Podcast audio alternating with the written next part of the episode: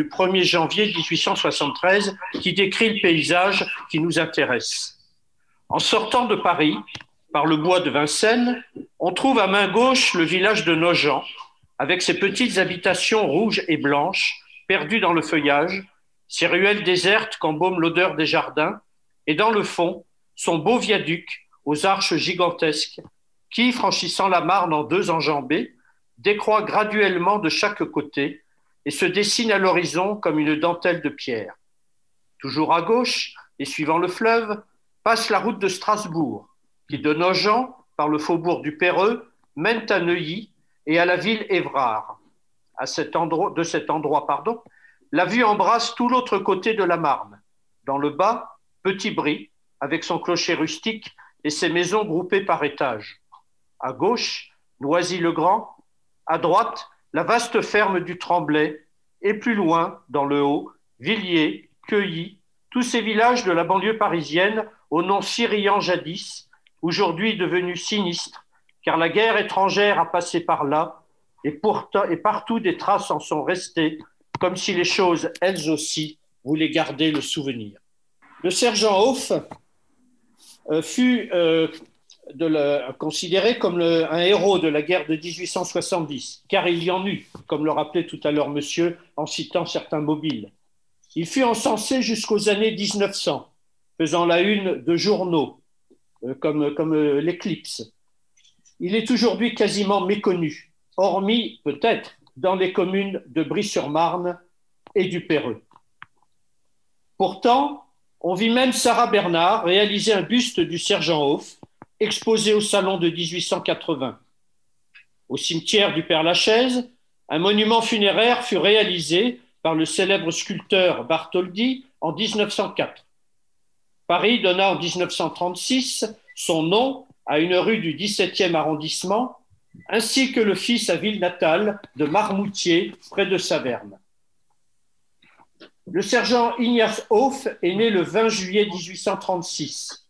Il était apprenti plâtrier et fut incorporé comme conscrit en 1856.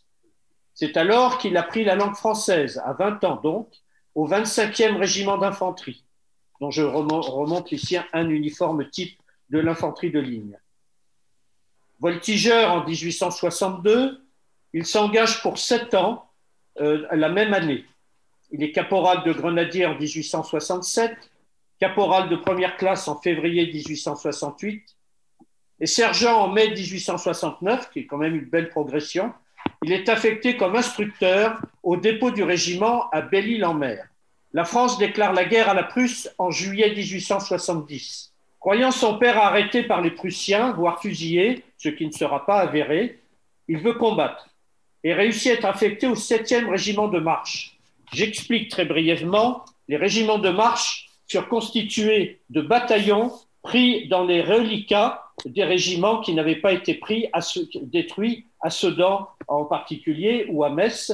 Et donc notamment le dépôt du 25e régiment d'infanterie euh, a constitué une partie du 7e régiment de marche, d'où l'affectation du sergent Hoff dans ce régiment. Ce régiment appartenait au corps d'armée du général Vinois. La République est proclamée le 4 septembre. Le 7e régiment participe au repli sur la Marne, près de Vincennes, où il est, euh, comme dirais-je, affecté dans le fort. Il est alors commandé par le lieutenant Tarrer. Il appartient à la deuxième brigade du général Dodel de la première division d'infanterie du général Dexea, du 13e corps du général Vinois, pour ceux qui s'intéressent à l'ensemble de la chose. Hoff prend de plus en plus souvent l'initiative d'attaquer, voici des extraits de journaux que vous ne pouvez pas lire de loin, euh, mais qui montrent euh, à l'époque déjà les, détails, euh, je vais, donc je vais lire l'un d'entre eux, et donc d'attaquer la nuit les avant-postes prussiens qui bordent la Marne. Vous voyez cette petite île, alors je décale légèrement l'image, car sinon je ne vois pas l'ensemble de ce que j'ai. Voilà. Vous voyez cette petite île-là, dit-il. Il y avait un poste. Un jour, j'ai pris douze hommes, et je les ai fait passer en bateau, et j'ai pris l'île. J'ai marronné quand il a fallu me replier. Il n'y avait pas à dire, c'était l'ordre. On disait que nous étions trop loin des avant-postes. Dans ce moment-là, j'ai un plan. Ce bras-là nous appartient, ils n'y viennent pas. C'est trop près. mais ils sont encore dans l'île, à 600 mètres de nous. Ils ont des bateaux amarrés de l'autre côté. Une nuit, j'ai passé les deux bras à la nage. Je voulais traîner les bateaux doucement, les laisser aller à la dérive et les recueillir plus bas. Je les aurais passés dans notre bras ou brûlés. Mais ils se méfient, les chaînes étaient en fer. Ils s'infiltrent donc régulièrement, seuls ou accompagnés de quelques hommes choisis, euh, une fois ses succès reconnus de ses chefs, et harcèlent les sentinelles, d'autant qu'ils parlent l'allemand et donc les trompent régulièrement. Il reçoit une carabine Flaubert pour remplacer son chasse-peau, don d'un inconnu qui lui est transmis, ironie peut-être de l'histoire, par l'aumônier du régiment. Le général Dexia lui-même lui offrit une lorgnette. Ce général Dexia est quand même quelqu'un d'assez intéressant, puisqu'il avait été maintenu sans limite d'âge dans la première section de l'armée. Il fut grand croix de la Légion d'honneur après la bataille de Champigny, et il missionna très souvent le sergent Hoff pour des reconnaissances ou des actions de harcèlement. Voilà donc un général qui savait se servir de ses sous-officiers. Je cite à nouveau le sergent Hoff dans un entretien dans la Revue des Deux Mondes de janvier 1873. Voyez-vous, il ne s'agit pas de tirer beaucoup. Deux, 300 mètres, voilà une bonne distance. J'étais avec mon lieutenant dans une maison à Nogent, une petite maison rouge au bord de la Marne. Tout en haut du viaduc, nous aperçûmes comme un point noir. Le lieutenant prend sa lorgnette. Mais c'est un homme, un officier, me dit-il. Il y a quelque chose à faire. Je regarde à mon tour. Avec sa lorgnette, on le distinguait bien. Un beau garçon, ma foi, à favoris blond, à casquette plate. Je voudrais le reconnaître s'il vivait encore. Appuyé sur le parapet, il prenait des notes. Je mets la hausse à 400 mètres, j'épaule, je tire, il s'affaisse par-dessus le parapet, va rouler dans le chemin creux qui conduit au viaduc. Au bout d'un moment, un un des leurs arrive pour le ramasser. J'y comptais. Je tire une seconde fois. L'homme ne tomba pas, mais la balle avait passé bien près, car il s'enfuit et ne reparut plus.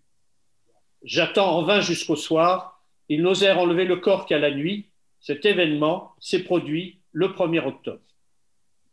L'idée de groupe franc fit son chemin, et chaque régiment forma alors des éléments de ce type pour harceler l'ennemi et mener, selon l'expression de Hoff, une guerre, entre guillemets, une guerre de braconniers. Ces groupes francs étaient différents des francs-tireurs qui ont été cités tout à l'heure, malgré l'emploi commun des appellations, du fait d'un recrutement, de l'encadrement et d'un cadre juridique, bien qu'il ne fût pas reconnu par les Allemands. Le sergent Hoff est nommé sergent de première classe le 12 octobre.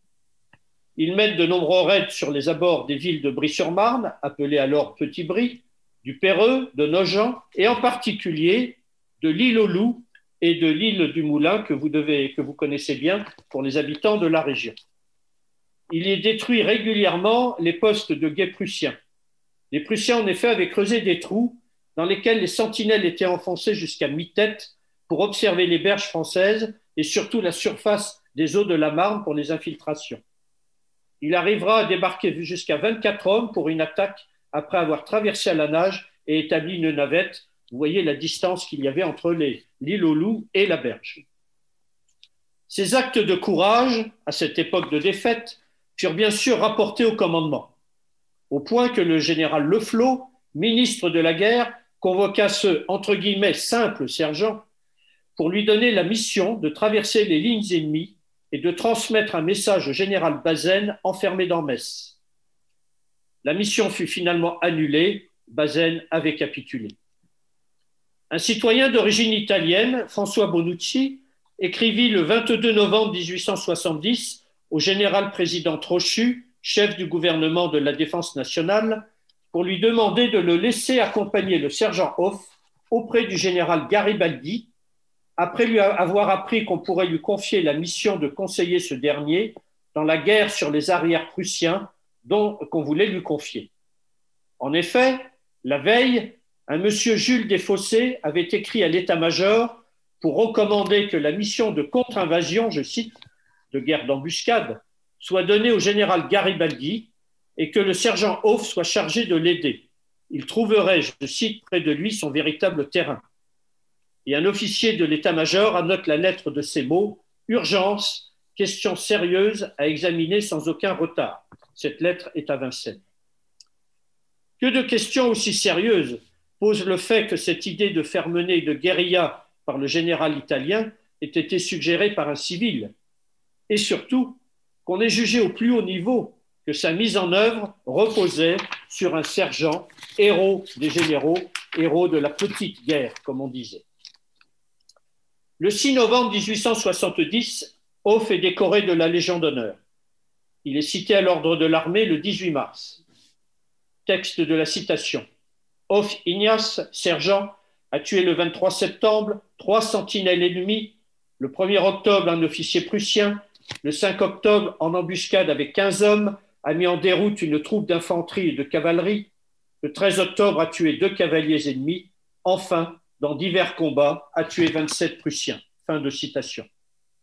Il n'aura été blessé que deux fois par balle et par un coup de baïonnette. Lors de l'offensive française sur la Marne, qui a été décrite tout à l'heure, il est engagé avec sa compagnie dans Petit Brie, qu'il doit tenir face aux positions de Villiers sur les hauteurs. Il est fait prisonnier lors de la contre-attaque prussienne, après avoir tiré sa dernière cartouche et détruit ses papiers. Il est emmené dans une colonne de prisonniers en Allemagne, où il arrive en décembre, près de Cologne. Il apprend que les journaux français font courir le bruit selon lequel il serait en fait un espion bavarois. Bruit entretenu par de grands noms comme Théodore de Bainville, qui écrivit dans le National une violente diatribe contre, je cite, le fourrier Graf. Hoff, sous le nom de Wolf, réussit à résister aux interrogatoires et aux recherches menées par les Prussiens pour le trouver. Sa tête, en effet, avait été mise à prix 2000 thalers. À l'armistice, il est rapatrié et rejoint le 7e de ligne le 21 mars 1871. Il reprend ses galons de sergent de première classe. Le 7e fait partie du nouveau corps d'armée constitué de captifs rentrés d'Allemagne et commandé par le général Clinchamp, qui s'était évadé de Metz. Le régiment est engagé dans les combats contre les troupes de la commune, en particulier pour la reprise, du, fort d'ici et dans le secteur de la gare Saint-Lazare, où Hoff est blessé. Il obtient des excuses à ce moment-là des journaux qu'il avait calomniés pendant la guerre. Libéré de ses obligations militaires en mars 1872, il opte pour la nationalité française qu'il obtient le même mois. Je rappelle qu'en application du traité de Francfort sur le Main, 238 777 précisément personnes optèrent pour la nationalité française en 1872, selon la Société d'histoire des chercheurs d'optants des départements d'Alsace et de Moselle, qui existe toujours. Gardien de square, il est promu gardien de la colonne Vendôme en 1875 sur l'intervention du, du président pardon, MacMahon. Il est nommé gardien de l'Arc de Triomphe en avril 1879. Il est mis à l'honneur lors d'un banquet à l'Hôtel Continental en décembre 1879, au cours duquel Paul de Poussevray lit un poème dédié au premier sergent de France. Il décède en mai 1902. Après l'érection en 1904 d'un monument funéraire, qui le représente en uniforme du 7e, 107e, pardon, oui, 107e de ligne, euh, qui était donc la reprise euh, de, la numérotation dans la nouvelle réorganisation de l'armée. Euh, un buste sur un piédestal fut posé en son honneur face au pont, de la Marne à Brie, déplacé depuis avenue Clémenceau. Donc le second est avenue Clémenceau, et une rue baptisée de son nom fut, enfin, porta son nom dans cette ville. Je souligne une anecdote au, fait du numéro 107. Eh bien, pour une raison que je n'ai pas encore trouvée, le 107e régiment de l'armée impériale russe, commandé par le, colonel Petrov, adressa ses condoléances au décès de Hoff et fit déposer une couronne entourée du ruban de Saint-Georges à cette occasion.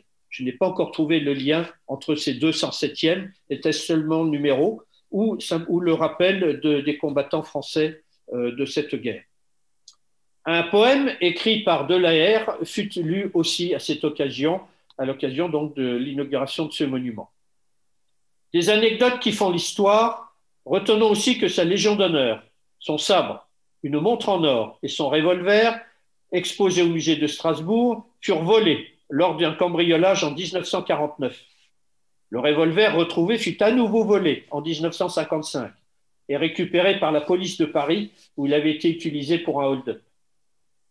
En 2018, l'École nationale des sous-officiers d'actifs de Saint-Mexan prit des renseignements sur la vie du sergent Hoff auprès de la ville de Brie-sur-Marne en vue d'établir un possible dossier de parrainage d'une promotion de jeunes sous-officiers.